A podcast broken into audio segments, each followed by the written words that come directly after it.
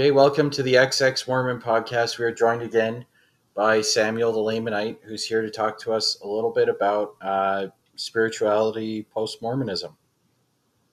So welcome back, Samuel. How have you been? I am doing very well. I'm an, honored to be invited back. Um, I feel like you've had very, very um, smart guests on before.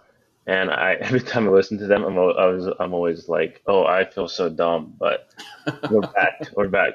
You know yeah. what? I may not be as educated as them because they're, they're doing so much resource, but uh, I mean, research before, but um, I feel like you've never had a, a high, someone that's been high on your podcast before. So we got to try that out. You know what I mean? It's a, Are you high right now? Oh yeah. Okay. In the you afternoon, know, starting yeah, early. In the afternoon. I had to start early, and um, I, I had to step the game. You know what I mean? Mm-hmm. And we, especially if we're going to be talking about spirituality. Okay. But, um, yeah. Yeah. That... So where do you want to, do you want to start talking about like your views on spirituality in the church, and then we can get into what they're like now, now that you've left? Yeah, definitely. Definitely. Um, I remember just being like, whenever people would talk about like being spiritual, I always just related that to experiences and stuff, or just like you feel the spirit when you read or when you pray, right? Like mm-hmm. You're supposed to feel like this burning, but your your bosom is supposed to be burning, right?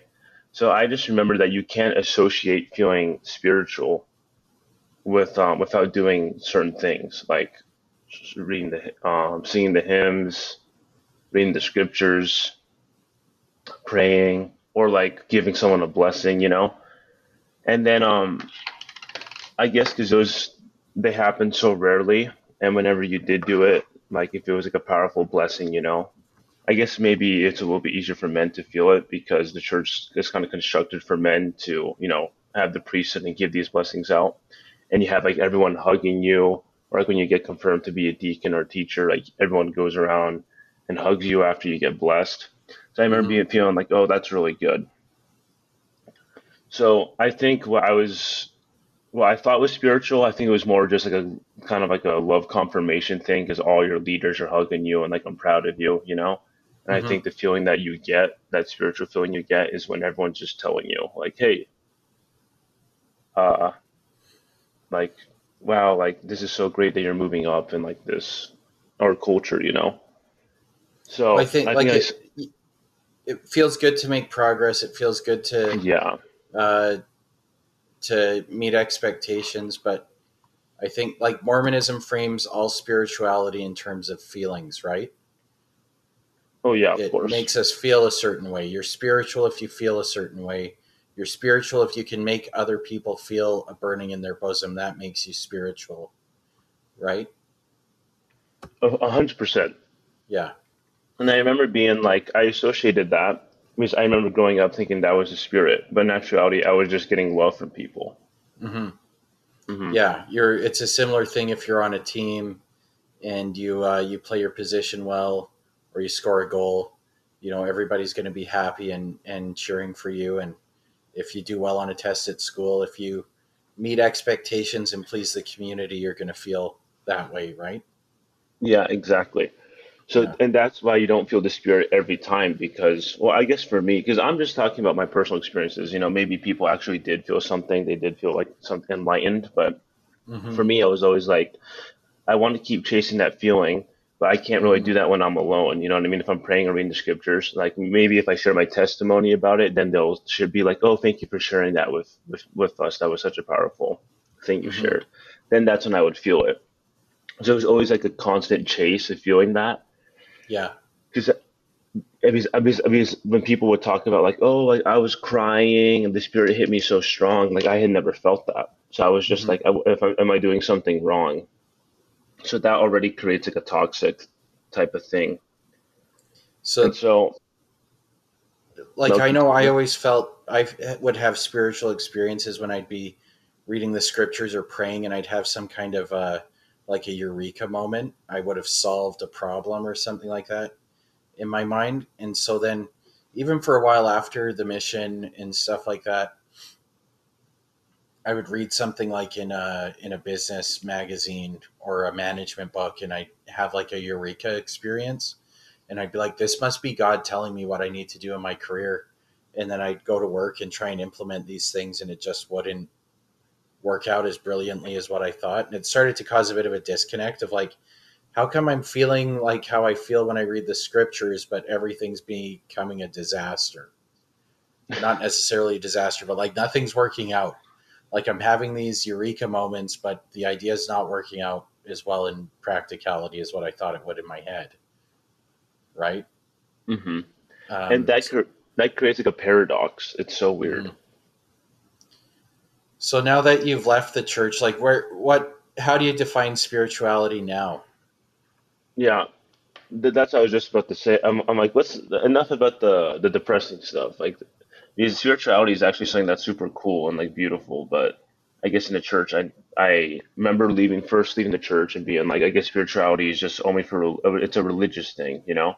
Okay. That that's that's all I thought about. I was like, I guess like I'm just not a spiritual person. When people talk about that type of stuff, they're only meaning religion. But I guess I met a few people who are very spiritual and they're not religious at all. And some of them are agnostic, some of them are atheists. I remember being like, wait, how um? Well, can how I can just you even uh... get to that point? Can I can I just ask you, and I got to put the screws to you a little bit here. Spirituality is almost like a meaningless word to me because people, mm-hmm. you'll, I, you're not the only person who I've heard say, you know, I know some atheists who are very spiritual. When you say they're spiritual, what are they doing? What is the spirituality that you're talking about? Oh, God. Well, most of them are doing psychedelics, not all of them, but okay. Like you, you're going to have some of the stereotypical people who are like Pink Floyd, you know, while they're taking certain substances. Yeah. And it's, you're going to have some of those, you know, you're going to be like, oh man, you know, peace and love, like very much. So spirituality point. Is like peace and love? Or what? No, like no. The, wait, you're, this is what I mean is that people talk about spirituality, but they never define what spirit, like, mm-hmm. So when you're talking about these people being spiritual, what, what are they doing that is spiritual? They love people. They feel peaceful feelings. They do drugs. What What makes them spiritual? Like, what is this spirituality? Because I think it's like, I can still be spiritual without religion. It's like, what the hell is spirituality without religion? No, what exactly, is this no. elusive thing?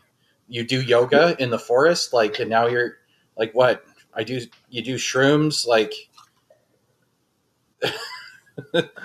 teach me. see, the, the, the, the, see the, the, that was my thing when they were first telling me about this, because I, I yeah. have people like that do do drugs and they say they're spiritual, than other people who, who don't, and they're like, I'm super spiritual. So I was like you, I was like, like I don't get how this will make sense. Like, am I supposed to just like transcend and lay on my bed and like see God or something? But mm-hmm. I, I think while I, I think they just associate spirituality with peace. And I think I've been adaptive in my own head. Like, it doesn't have to be something super complicated. Like, as long mm-hmm. as you're just feeling peaceful, like at one with yourself or nature, like it doesn't necessarily, there's not like really a definition. Like maybe there is, but it, it's just get in touch with your inner self, your mental self. And I think that's what it was for me, because I remember being like, spirituality has to be this big thing that comes a, about from a higher power. But I think for me, it was more just getting in touch with like, when I feel peace, I'm like, oh, I'm feel, I feel, when I do certain things that make me feel at peace and make me feel like confident in myself, I think that's what, at least for me, that's what it means. Like, I feel like for other people it's so complicated, but at least for me, I was like, I guess this is what it means to be spiritual. Just finding what makes you peaceful, finding what makes you like kind of love yourself, and taking time for yourself to wind down and take care of yourself. At least that's what it, that's what it is for me now. And I feel like before I just had such a complicated relationship with being spiritual, because like I was just like, I don't understand what I'm supposed to do. Like, I don't understand how you can be spiritual. And like, I, I, I mean, for me, like being outdoors, a lot of people associate that type of stuff with being spiritual, like going outside, going for a hike, or like being in, being one of nature and God. But for me, I've never really been a fan of the outdoors like that. I've always just like, so what should I do? But so that's really just kind of like meditating, kind of like zoning out, listening to music, just every single week doing a certain routine on the weekend before the week starts, so, just so, so like, I can like clear myself. Like, how is that different from self-improvement? Personal I self-improvement? No, I feel like, yeah, I don't know. Maybe, and here's the thing, maybe this is like the first time in my life I'm actually self-improving without the church, mm-hmm. you know? Okay. And maybe, and that could be it, because like my whole life I've just been like self-improvement is reading your scriptures and praying, but like I've been so much happier and I'm just in a much better place physically and mentally than I ever have been in my life. And maybe I'm like, I'm spiritual now because I feel good. I, I don't know. But like, I know I'm doing good. Like, I know I barely think about the church as much as I used to. Like I've, like there's not, there's not really as much anger or frustration there. It's more just like confusion. Mm-hmm. But yeah, you, you do bring up a good point. Like, how is that different than self-improvement? Like, I don't know, maybe it's not, but like, and I just feel like a difference because I feel like self-improvement, there's like all these books where it's like these hardcore, like you have to wake up at four in the morning and go to bed at eight. And I don't know, I feel like self-improvement for me has always been just like a negative view of like, you have to pick yourself up. And if you feel like shit, you have to keep going. Mm-hmm. And I feel like spirituality is more just like you, you're choosing to do the things and you're not like, there's no one stressing you out to do it. Like you're doing it because you want to, and there's no, there's not a pressure on you. Because I feel like with religion, you do that because there's not supposed to be a pressure on you. Mm-hmm. And I feel like that's what being spiritual could mean. And self-improvement's more just like implementing habits in your life that make you better, whether or not you want to do them. So it becomes spiritual when it's a conscious choice to do something, not because your job or your religion or your school is making you do it. Like, if I got you right on that? Um, I, yeah, you could say that. I think it's more just like, there's not like a, there's no, no, I think being spiritual is more like, there's not really a conscious choice. Like it just is like a part of you of like what you do. You know what I mean? Like, I don't, I'm completely lost right now because first you're talking about your spirituality being like taking time to plan your week and, no, no, not, and not taking time to get plan grounded the week. And build good habits. But then spirituality is not just no. doing something because it's a habit. And now it's something that's intentional, but then it's not actually intentional. No, no, no, no, no.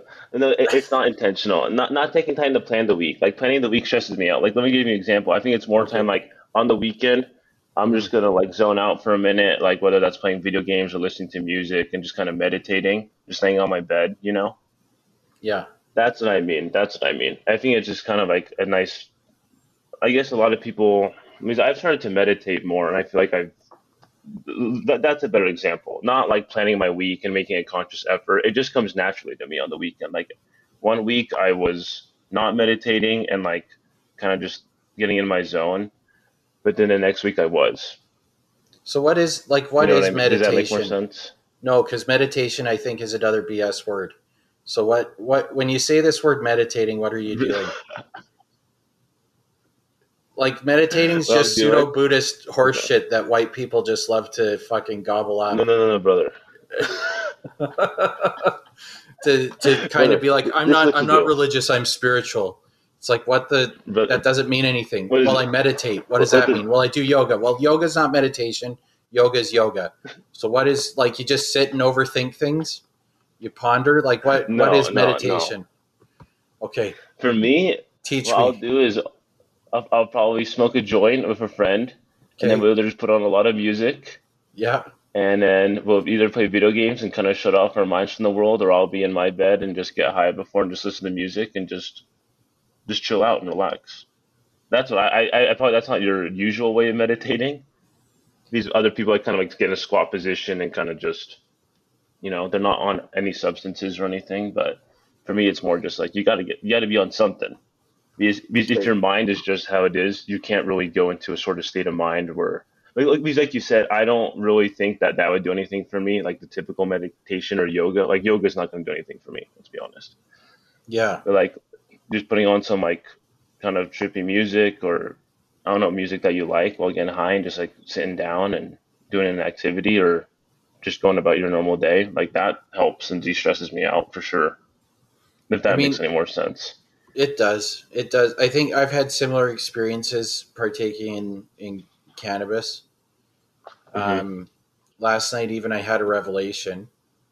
Um, and I actually... Uh, now understand eternity and uh, eternal life. Mm-hmm. Really?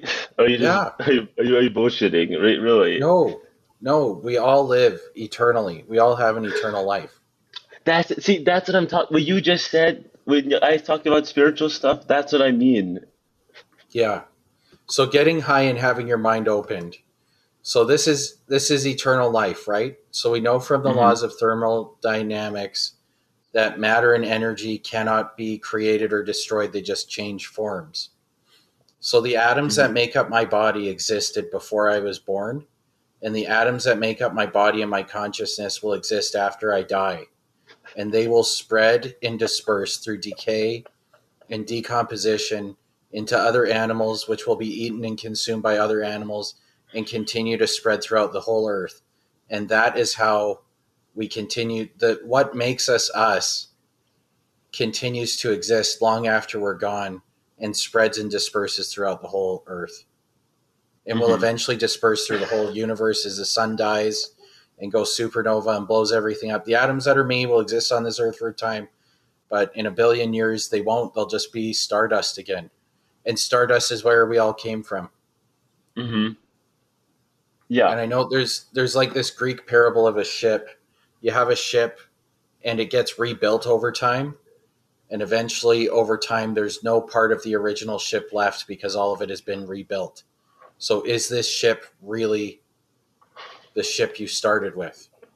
And it's the same thing. So like with your body, you're shedding skin and cells and replacing them all the time.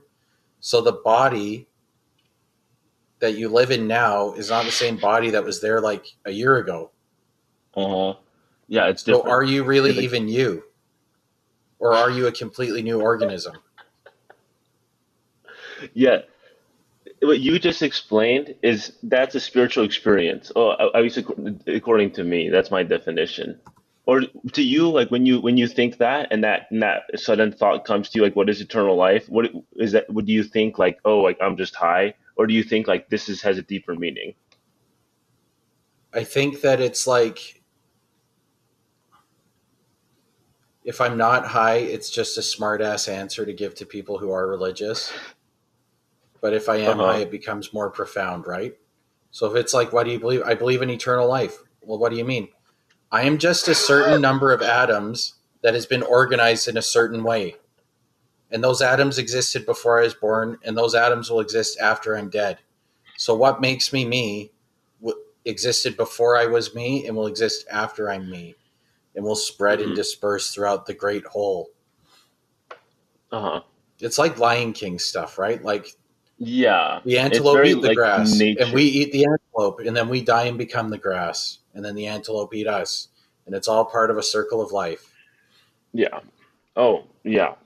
And so when I when look, maybe this is just me getting stoned, but I'll have stuff like that where I'll be like, we're all just like we're all just bricks in a wall, like we're all just in a simulation where like we just get up and we have to make sure we have enough money to like eat and live, like we're all miserable, or some of us are happy, but like. None of us have like taken a dream. We've never dared to do something, but like it's okay to be comfortable in this, because if we become like uncomfortable in this, if our lives, then we'll like never be happy. Mm-hmm. So you know, it's it, it's stuff like this that'll come to me, and mm-hmm. it usually th- these things will come to me if I'm like high or stoned. And then I think maybe again I'm just being dumb. Maybe I'm just a stoner who thinks I'm being spiritual, but like no, these are profound thoughts. Because like I'll be sober and I'll think back on it. I'm like no, like that makes sense. And obviously there's times when I look back, I'm like, oh no, I'm just being an idiot. But there have been times where I'm talking to my friends or I'm just by myself, like listening to music, and I'll think about like, like here's an example. Like I, I know I always bring it up, but like, like when I was like, when I was divorced and stuff, like it's been like over a year now. Mm-hmm. So like, I'll, I'll just sit back, like hit a joint, listen to music, kind of zone out playing video games. And I'll just kind of think about it, because like, it's like, what is, I don't think about it. Usually when I think about it when I'm sober, it's usually with a tang of regret or like lessons learned. But when I'm thinking about a high, it's more just like, let's look at the patterns that could have been avoided. And then let's look at like where it really started to go wrong and why wasn't there actions? Like why why wasn't I taking actions to fix it, you mm-hmm. know, when I should have? So like, I feel like that's not super stonerish. I feel like that's more just like, I'm actually trying to think think something out. Like how I've matured and what I would do now in this type of situation. And I'm doing all that from like a positive point of view. Whereas when I'm sober, I'm usually looking at that like, oh, you're an idiot. Like you were like not a good human being. But when I'm high, it's more just like, why was I making those decisions, like what was happening in my life that made me make those decisions. Okay. Um, mm-hmm. So, I mean, like I'm look, I'm going through the wiki article on spirituality, right? Mm-hmm. And so spirituality, I guess what it started out was it was you were spiritual as you kind of became a new person. It was about taking the old person and then making a new, becoming a new person, you know, rebuilt in the image of the deity, right? Yeah. And that's yeah. what spirituality was, was this religious process kind of like of repentance and trying to become a new person in the image of whatever God you followed, right? Mm-hmm. Yeah. But now it kind of is like this idea of trying to discover meaning. And that's what it sounds like happens when when you're high, when you're stoned, you start to find these, you start to build and identify some kind of meaning. Is that right? Like, am I reading yeah. that right? Yeah, you could say that for sure. Yeah, you could say that for sure. So then and just the, one in the header of the wiki article here, it's uh, so let's just see where this is. Modern usages tend to refer to a subjective experience of a sacred dimension and the deepest values and meanings by which people live, often in a context separated from organized religious institutions. This may involve belief in a supernatural realm beyond the ordinarily observable world, personal growth, a quest for an ultimate or sacred meaning, religious experience, or an encounter with one's own inner dimension. Yeah. So I think right now, like, spirituality is basically like, if you're a white person, it's like, I've learned how to check my privilege and I now identify as a feminist. And that is like the spiritual yeah. idea. Based on the current cultural values that we have now, me as like a regular white working guy, I need to recognize all the privileges that I have and renounce my own misogyny and confess myself a feminist. And that's like the new spiritual quest. Really? Yes. As a white guy, that's a spiritual no, quest. No, like, no, no, it's not. It's not. That's, that's how fooled. I become a new creature in the image of the new God. No. No, right? no, no, and no. You've been you, you've no, been fooled, my friend. By the mainstream got, media, or what? By the mainstream media. Okay. Because okay. You've been fooled. Because like, okay. I think there was this one time where I was thinking about this, where I was just like, no, because like when when there was definitely a time when when like there must have been a time when no one like gave a shit about like people's skin color or sexuality and all that stuff. Like there must have been a time when people just lived in like in harmony or just. It was whatever, but now we're you're high. This is how I know you're high right now. Is that no, what? no, this is the greatest time of peace and prosperity. We have so much prosperity that people are developing anxiety disorders because they don't have anything to fight. Like, show me a group of people that didn't just hunt and murder other groups of people. We, listen, b- listen. You to could this. point before- to the Western world for the last fifty years, but before that, the Europeans were slitting each other's throats for like three thousand years. They've only been friends for like seventy years. Mm-hmm. Europeans hate each other. Like no, if yeah, you go to Europe, did. the Italians I'm hate the French, like, speaking, the French I'm hate everybody. I'm speaking before Even, everything. Before, before everything. that, there were always Europeans in Europe killing each other. And before that, it was no, no. the freaking Mongols. And before that, it was the Celts. And before, no, no. like on and, until the, the Homo sapiens were like killing the Neanderthals. Like, show me when we were just these like beautiful hunter-gatherer people, like the romantic image of of the Native American peoples. Oh wait, they were killing each other too.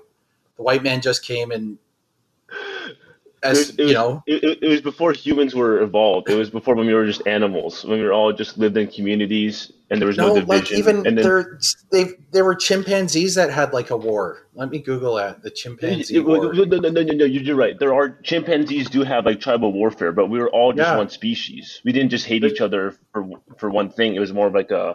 a group thing that they did, you know, because it was when, when chimpanzees did fight, it was like tribal warfare. It was never just like a one-on-one thing, or that would be like a stand up, stand up, standoffish kind of thing. That's but what, there was like, a time when we were just like a community of whatever, whatever we were, whether that was show monkeys. Show me that time. That, that time does well, not exist. Not, it, it must have been, it must have existed because we what? all came, we all originated. And so there must have been a time we were all just, we all looked the same and we all just kind of walked around and did whatever. And then obviously like in the Garden over time, of Eden? no. like, no. There was all a time when we were all one thing, and then we evolved into humans, and then depending on where you live geographically, you become a certain um type of type of human, whether, you know, the skin color and everything. And then that's when I feel like division started to get worse, because at least before we were all just one thing, but now we all like no, we weren't like races. We used to live and interbreed with Neanderthals and other other hominids, and we used to kill them and like war with them. Really? Did we actually have like big wars, or you, did, or was it more just like tri- little tribal stuff? Does it matter? Like, what's the di- like if it's oh tribal, if it's a tribal battle versus like tanks, like. Oh, if you're using tanks and mustard gas, that's really violent. But that's if you're just using yeah, spears, different. spears and clubs, yeah. then you're less violent. Like, are you are you for real right now? Listen, this is what happens when you have a twenty-one-year-old talk to someone who's obviously gone through a lot more life and has a family and shit. You know what I mean? They just got schooled. Listen, listen, listen. This is you know, just coming from like my P H D in Wikipedia. This, there you go. There like, you go. This isn't like particular. I just don't like reading about Neanderthals and how did humans get to be humans. Like, there was a time when there were Neanderthals and Homo sapiens living at the same time. Uh-huh. And we used to interbreed with them, and we used to fight with them. And then eventually Homo sapiens dominated them. Yeah. But do you think there's obviously cultures like the Roman and Greek society, I know in Japan yeah. too as well, where like sexuality and stuff like that wasn't as taboo. And I feel like, do you think it's more of a Western thing or a Christian thing or stuff like that? Because like, as long as far as we know, there's always been like gay people and all that stuff. So like, has, I, has oh, they always looked, have they always, I guess my question is, because I guess, you know, more, you know, more about me, you know, more than me, like, have they always just been looked down at? I don't think I don't think in every culture, like I know I had to read a book um, written by uh, a First Nations person, and they were just talking about how like they were learning about their own history of their Native American tribe, and um, their particular tribe, like before uh, uh, Christi- you know, white people brought Christianity, they saw people who were uh, effeminate effeminate men were um, prized in the community, and gay men were prized in the community, and gay women were, because they were seen as this kind of, and I'm roughly paraphrasing this, so anybody's more than welcome to correct me on it, and I don't want to sound mm-hmm. insensitive, but it's like they were they were prized in the community because they were seen to encapsulate all the strengths of men and women in a single being. Yeah. So I know in different cultures they've had different, but there's always like taboos over, over, there's always some sort of sexual taboo in like every culture, and they're all, they can all be strange. Yeah, that's fair. But, but, but, but like, I'm not completely wrong when I say back in the day, and maybe I should have been more clear, like not worldwide, but like Alexander the Great, obviously at one point was very, he ruled a good chunk of the world. He's super gay. Leonardo da Vinci too, and mm-hmm. you have a couple of musicians too. And I just feel like people like I feel like when you there's a point when you've done so much in your life and have people like don't care as much, because Alexander the Great, you never hear people talking about like the first thing they, they don't be like, oh, he was gay. It was like, oh, he was like crazy ruler and like had, mm-hmm. had a good chunk. Or Leonardo da Vinci, people the first thing they're like, oh, he's gay. You know what I mean? And I feel like back then that should have been like the first thing that popped up, but it wasn't. Mm-hmm. So but they would have been doing a bunch sense? of other, like they were doing a bunch of other horrible things. Yeah, like they might have been cool with gay, like this idea of uh, inclusivity and mm-hmm. everybody just getting along is like a seventy-year-old idea. I'm not saying it's it's not false, true, good, bad, whatever. I'm saying it's a seventy-year-old idea in a human history that's thousands of years old. And we talk about it as if it's a universal human value. Yeah. But I think if you go through, at least, I mean, Western European history is extremely divisive, extremely violent, extremely racist, extremely oh, yeah. like, and yeah, yeah I think there's no question. Extremely sexist. Like these ideas of feminism, inclusivity, these are relatively new, big ideas, and the world's going through a cultural shift. And I think what like maybe an evolutionary biologist would say is the reason why humans were hateful, spiteful, and racist is that when we were tribal, a new tribe could bring new diseases, could bring a whole bunch of new things that you didn't know or understand, and could ruin your tribe. And so we just have always been suspicious of the other and of groups that were different from us and of the unknown. And so mm-hmm. with the advances in medicine and science, you know, we don't have the same reason to be concerned over outsiders anymore. And so yeah. it's, to me, it's like maybe in the last seventy years, now that we've erased a lot of barriers, we're learning how to all get along with each other. But I think our programming for thousands and thousands of years prior to the last century has been to fear and and distance yourself from outsiders. Mm-hmm. That makes sense. Because they were going to raid, I mean, they were going to pillage, they were going to bring disease. You didn't know, right? And there was safety in the in-group, and and we were afraid of outsiders. And now we know there's no mm-hmm. reason to be afraid of outsiders, but we're, you know, we're fifty to seventy years into this social experiment um, mm-hmm. when we've been doing things differently for a lot longer than that. Yeah. Yeah, no, that makes sense. I, I, I'm trying to think, because I just feel like we we know in society the smaller the group is, like there's not going to be as much homo- homicides, there's not going to be as much crime and like petty stuff. But we also mm-hmm. know that the smaller the group is, the more secluded and kind of, let's say, closed-minded. It's very hard yeah. to find a very small group of people and have them be open-minded. It doesn't matter what continent yeah. you're in. You know what I mean? Oh, yeah. So, yeah, for sure. So like, so it's like when you live in a in a big city, let's say like a million, two million people, you're going to have diversity.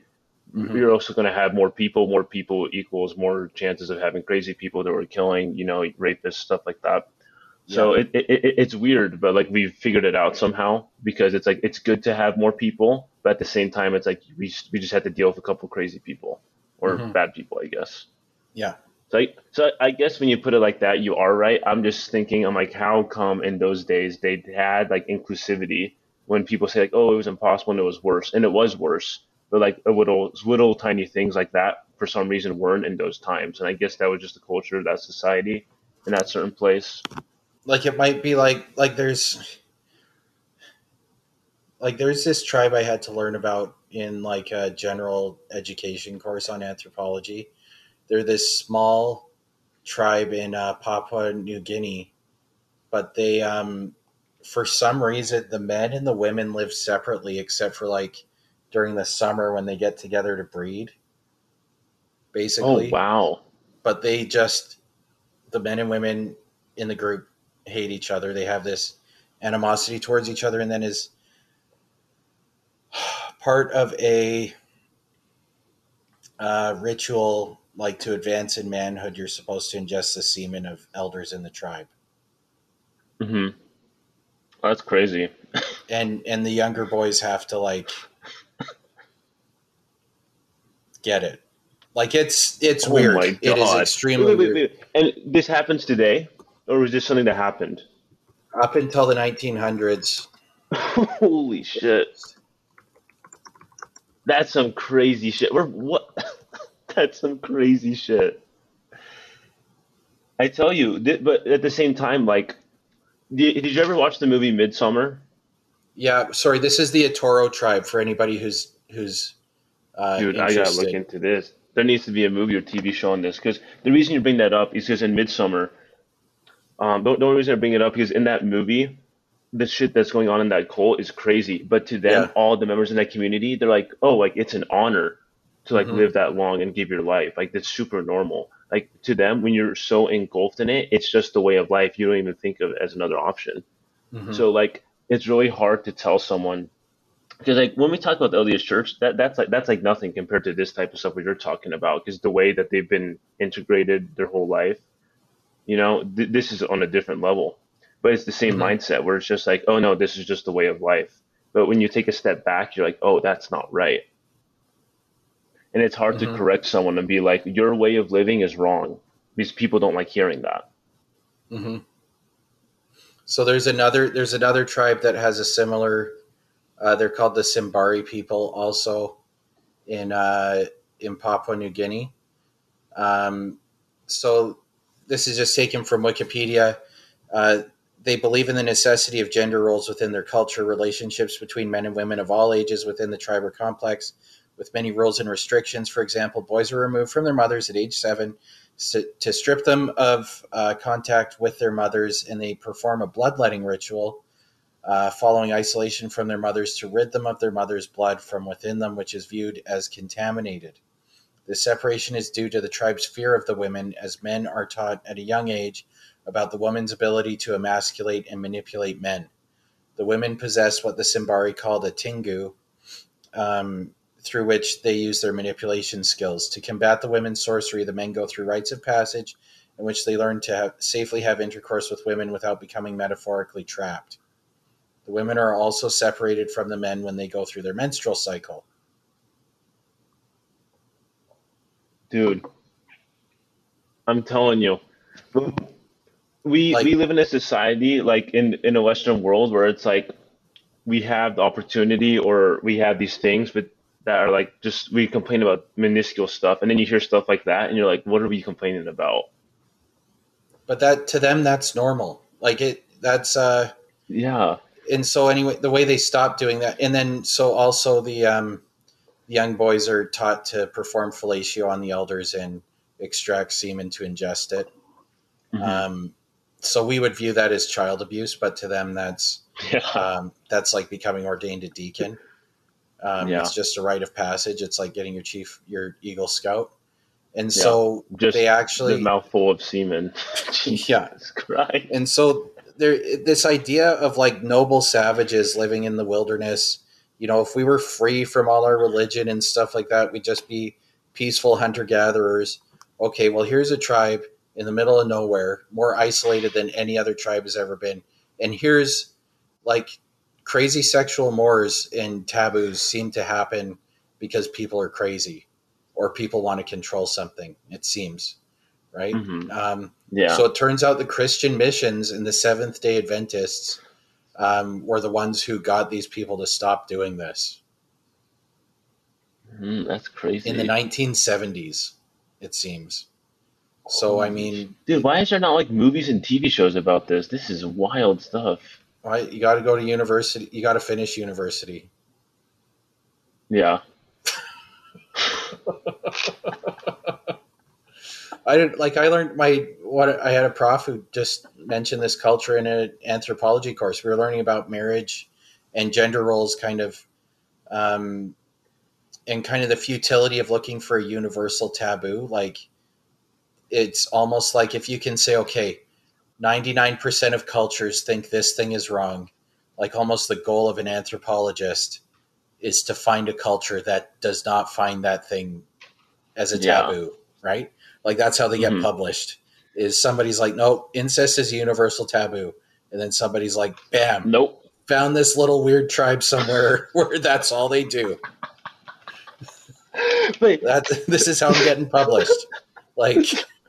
That's what you have to do. That's crazy. That's a right? really cool um, line of work, though, and a really cool line of study. That's that's really fascinating.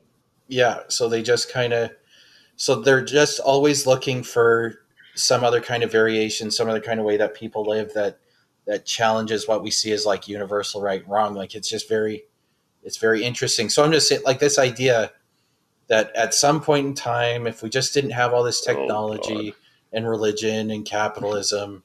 If we could all just peacefully be hunter-gatherers, we'd all be... It's like, yeah, but then things would get messed up pretty quick. Yeah. yeah. No, for sure. In a different way. for sure. Yeah. yeah. For sure. And I, I'm definitely not trying to be like the preach. I'm not trying to be a preach like, we need to go back to the old days, like farm your land, don't use the showers, don't use the don't use electricity bill, like they got you. No, I'm. everyone just needs to chill out. Like chill the fuck out, grab a joint, get an edible in you, get some food in you. And we can talk uh-huh. because I feel like people just freak out. It's just like, yeah, we do. Uh, my whole point was that, yes, we live in a an amazing time. We have technology and medicine around us, but there yeah. are certain aspects that we can learn from any point in time, whether that be last year, whether that be like the first year, like the first time we were still like monkeys running around. Like there's still stuff to learn. Like there's certain behaviors that are instilled in us. But mm-hmm. like again, like we're we're ever changing, because in fifty years we're gonna look back at us and be like, we were fucking savages. Yep. You know what I mean? It's the same oh, yeah. thing. That's yeah. why when people get wrapped up in like what you were thinking, like the white man, the white like, like a certain lady, a certain person of color has to act like this or do that. And twenty in like seventy years, we're going to look back and be like, what the hell?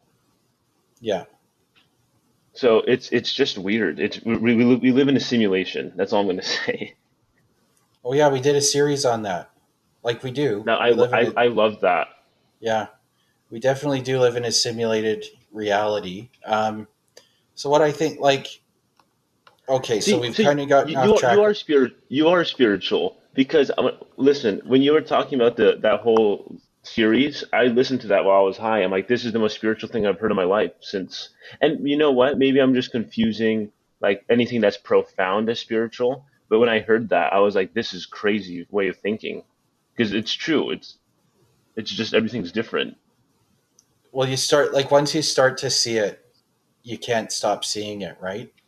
Yeah, and, and, and that's uh, what I mean when I'm, I'm become I become spiritual because I'm on a different plane of seeing that type of stuff. And maybe there are people, there are more people than I'm giving them credit for to actually think like that. But once you once you see it and hear it, you can't really not unsee that. Right. Like I think what we're what you start to see, which is interesting, is that spirituality, as you're describing it, is somebody who's trying to actually get more in touch with reality and remove the amount of simulacra and simulation from their life. Mm-hmm. Right. And I've noticed like yeah. a big exodus, at least like in the city where I live in, people have this ideal of living on an acreage and doing farm work. Yeah. As like a side hustle, like raising chickens and part of it. So there's like, there's tax advantages to having farmland, like the property tax is significantly lower.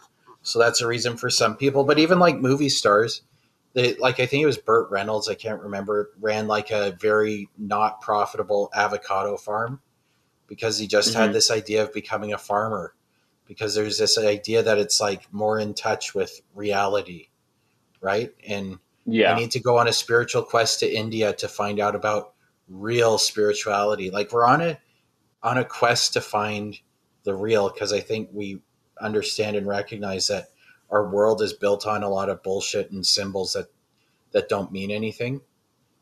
Mm-hmm. Right?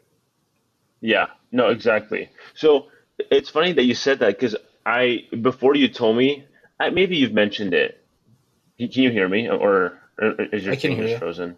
Okay. Oh, no, so I, I think yeah. maybe, I think maybe you mentioned it in an earlier podcast episode, but I think you might've said that you weren't spiritual, but like when you were talking about that whole three part series and what you just yeah. said now, if I didn't know anything about you, I would be like, this man's very spiritual because he thinks about these profound things. But in your head, you're just like, no, I'm just seeing the bullshit for what it really is.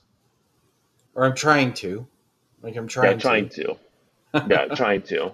Right. So so um, it, it's funny that you don't consider yourself spiritual, but when you talk about that stuff like that, maybe you, I'm, I'm like, damn, this guy like is spiritual. Like he thinks a lot and he's like thinking about shit that people don't normally think about. But but in your head, you're just like, no, this is literally my field of study. This is what I do. Like I'm like, oh, so just crazy the different perspectives that people have on you.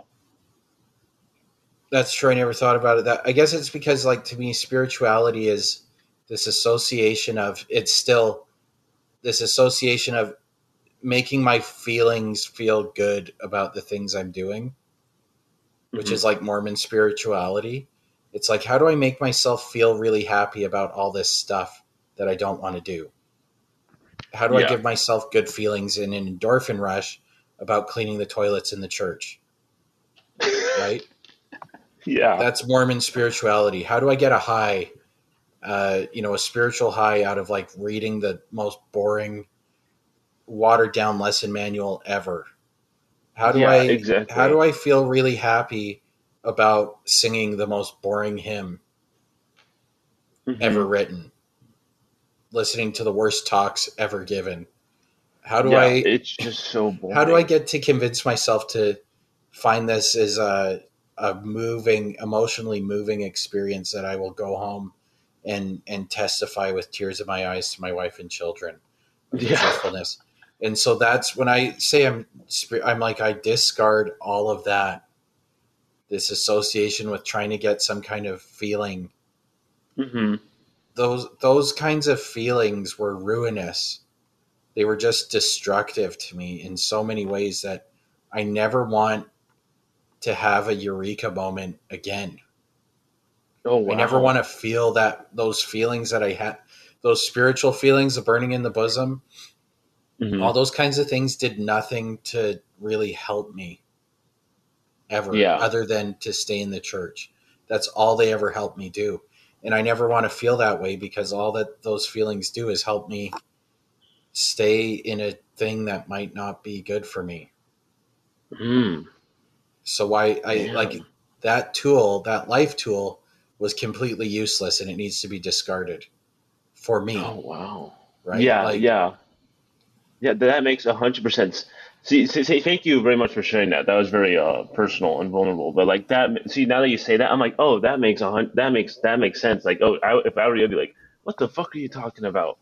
You know, that see, because for me, it was like, I never felt anything. So I was just like, once I felt something that people, other people may call spiritual, I'm like, oh, this is the best feeling ever. Because what you just talked about, all those like eureka moments, for me, it was just like this, I don't feel anything when I'm supposed to. So right, when you do right. something that, when you do something like you take shrooms or smoke pot, and it's like you could you could potentially feel spiritual or like euphoric. I'm like, mm-hmm. this is what you're supposed to feel, but I know that this is way better than something fake could ever have a hold on me. Mm-hmm. He's like, it's impossible to like, if you live your life based on those eureka moments, you're setting yourself up for failure. I don't care mm-hmm. if you're yep. the prophet or Bednar, but I don't care who you are, you're setting yourself up for failure. Mm-hmm. So spirit, we, we've yeah. conned smart people into believing shit. Mm-hmm. So then, like, in terms of developing spirituality post-Mormonism, what would you say is like your, like if you had a five-point survival guide for developing post-Mormon spirituality, what would you say? Mm-hmm. Oh, five points? Or three, I don't know. I, I gotta do three, shit, two, okay. one. So I, I think for me, it's just like, you really have to not be in a phase, because if you're still in that, you you guys talked about this so much. If you're in that phase where you're an ex-Mormon, but you're still thinking like a Mormon, mm-hmm. you're not going to be able to get to that point. You really have to do your best to isolate yourself, at least your mind, when you think about this type of stuff from your from how you were as an, as an L D S person, you know, because I, maybe you can, but I just don't know how, because I wouldn't have been able to come to this realization like six months ago or eight months ago. Mm-hmm. But once you get yourself out of that warped way of thinking as a Mormon, and once, and then when you're ex-Mormon, you, you, you see all the bullshit, but you're still thinking like one, mm-hmm. you know, especially if, especially if you grew up like me, there's people who are converts who maybe can go back to original way of thinking, but me, since I was born there, Mm-hmm. Um, I grew up thinking like that. So once I got that, I was able to like, what do I actually want to do with my life? Like, am I okay with drugs, or was that just like a whole Mormon thing, you know? And mm-hmm. for me, that's what it was. But for other people, it's like, what, what do you actually want to do? What do you want to do with your life? What actually interests you? Like, don't bullshit. What actually gets you excited? What's that eureka moment for you? What's that like, oh, I feel good. Not this. I want to make myself feel good about singing the weird, weird weirdest song at church. So for me, that would be, you have to get out of that way of thinking. That's mm-hmm. the first step. And then the second thing, find find out the best journey in this life. I feel like besides being married is like your journey with yourself. Find what do, what do you like? What do you not like? What do you want? What mm-hmm. sounds good to you? How do you take care of yourself? When do you feel best? And people don't do that enough, especially now. Mm-hmm. They just yep. it's, it's it's looked down to take care of yourself, and I, there are people who are trying to make sure you take better care of yourself. And like you said, there's also an extremist way of doing that that can be bad, but it's so taboo now. But take take time to take care of yourself. Mm-hmm. That's that's my two two things of advice: change your way of thinking and take care of yourself. Okay. Actually, learn to love yourself, because I hated I've hated myself my whole life. Yeah. And it's only been up until six months ago where I'm like, I actually like myself. Like, I'm starting to, I, I love myself. And that was impossible to say for twenty-one mm-hmm. years of my life. Yeah. I can say similar for myself for like thirty years of my life. Yeah. Jesus Christ. Right. Yeah. Always thinking about how I, uh, all the things I need to do to improve, like never being good enough for anything. Um, always had to focus on getting better. Uh, like I was never good enough just the way I was, right? And so it's like, I think it's good to be driven and always trying to improve yourself, but at the same time, you got to t- be able to take stock, look back on the things you've achieved and say, I am capable. I can do this. You know, mm-hmm. I was listening to a podcast about running and, and, uh, so what happened to this guy? He was, um, he was trying to improve his mile time or something like that. And he just couldn't, he just couldn't get past it. And so he was running a track race and every lap they call out the time, like the lap time. And they called it out wrong and they missed his lap time by like fifteen seconds or something like that. So he thought he was running fifteen seconds faster than what he actually was. And he was feeling good. And so because he thought he was running fifteen seconds faster per lap, he started running fifteen seconds faster per lap for the rest of the race. Mm-hmm. And then was able to push through his personal best. And so he's just talking about the, the power of the mind and breaking through your mental limits when mm-hmm. you're trying to improve your running speed and stuff like that. And I guess something that sports psychology has found, which is interesting, is if you're running and you start thinking this is really hard, your body will start slowing down. But if you start thinking to yourself, and it's interesting, you don't think I can do this. You have to think you can do this. You have to like depersonalize mm-hmm. it a little bit. But for some yeah. reason, if you just start saying, you can do this, you can do this, then your body doesn't just start slowing down. Like you'll keep your pace or you'll speed up. And so the mental That's dialogue, crazy. the mental dialogue you develop as a member of the church is life is really hard. Life is really hard. There's a great reward at the end. And I think a lot of people struggle with motivation, anxiety, and depression because their internal dialogue is always like thinking about how hard everything is and all the crap they have to do, instead of discarding discarding all the crap they don't have to do and then just being their own cheerleader and saying, you can do this, you can do this. You're competent, you're confident, you're able. Look at all the things mm-hmm. you've done before in your life that prove you deserve to be where you're at right now. You can do this. Mm-hmm. And then you can push through your limits, right? Um, but I yeah. think, I know we've had a past guest who talks about how she struggles with imposter syndrome because of the messaging of the church that she was never good enough. And so when she, you know, is praised or or receives a, a commendation from from uh, her supervisors, it's very, very hard for her to accept that because the church programmed oh, her to yeah. believe she wasn't good enough, right? Yeah. Well, well e- even now, like, like, like I just had like two interviews with like a really big company, you know, mm-hmm. and they were like talking about hiring me and they're like, yeah, we can get you set up. And in my head, I was just like, oh, it's not really a big deal. It's just whatever. Like that's, that's what's expected of me of anyway. Like I, like, like mm-hmm. I should be getting that. And I remember like telling people about it and like, they would like react really strongly. And I'd be like, why are they reacting that way? I'm like, that's what I was supposed to do. Like there wasn't, there wasn't no option but to do that.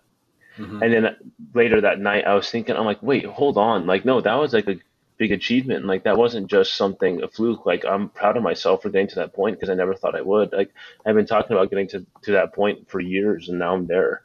But like in my head it was just like, well, what other option did you have? Like like that was expected of you. You're the male, you have to have a good job. You know mm-hmm. what I mean? Yeah. So it is crazy once you like like I'm I'm still wrapped in that thinking sometimes. That's how bad mm-hmm. it is. Me too. Me too. Um, but I think that running podcast that I listened to, and it, they were just saying that you've got to, for some reason, when you depersonalize the language, so when you change it from I can do this to you can do this, or I deserve this to you deserve this, like talking to yourself in the second person, it that ends up being more of a motivating internal dialogue, it, mm-hmm. interestingly enough. So, um, yeah. Okay, any other thoughts on post-Mormon spirituality? No, I mean, I I don't know what more I can say. Okay. What, what, what, what, what did they say in the scriptures? What more can I say? Follow. oh, be wise. Oh, be yeah, wise. What, what, what can I say yeah, more? What can I say more? Be wise. yeah. What can I, I know, say? My, my, my mission president said that to us a lot of the times when we'd ask questions like, can we listen to Disney music? He'd just be like, oh, be wise. What can I say more? We, or if in zone conference, somebody's like, what if you have like a real spiritual lesson, but it causes you to be home late by two minutes? you know, he'd uh-huh. just be like, I don't know, like, oh, be wise. What can I say more?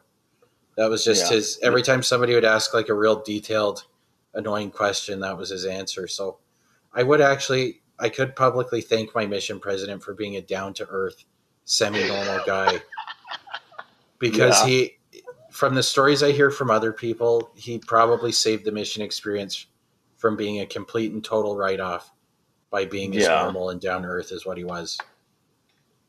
Yeah. Because some mission I mean, presidents are psycho. It bro, just makes my, the whole my, thing a write-off. My, my first mission president was like, if you arrive a second after nine at your apartment, you have to call me. And I was like, and he had, and he, you have, he had, he had the power to convince young men to call him if they arrived at nine on one at their apartment to report, tell them they were, they were late. Right. Like, yeah. So I can thank my mission president because I have looked back. The more I reflect on the mission, I say that was a waste of time. Yeah. But he saved it from being like something that I can totally write off in my brain by being yeah. so normal. So anyways, any other thoughts for you, Mister Uh, Samuel? No, just to quote your mission president, what more can, what more can I say? Can I be say? Wise. Yeah. That's, the, that's right. the, it's a full circle. Yeah. In the name of Jesus Christ, amen. There you go.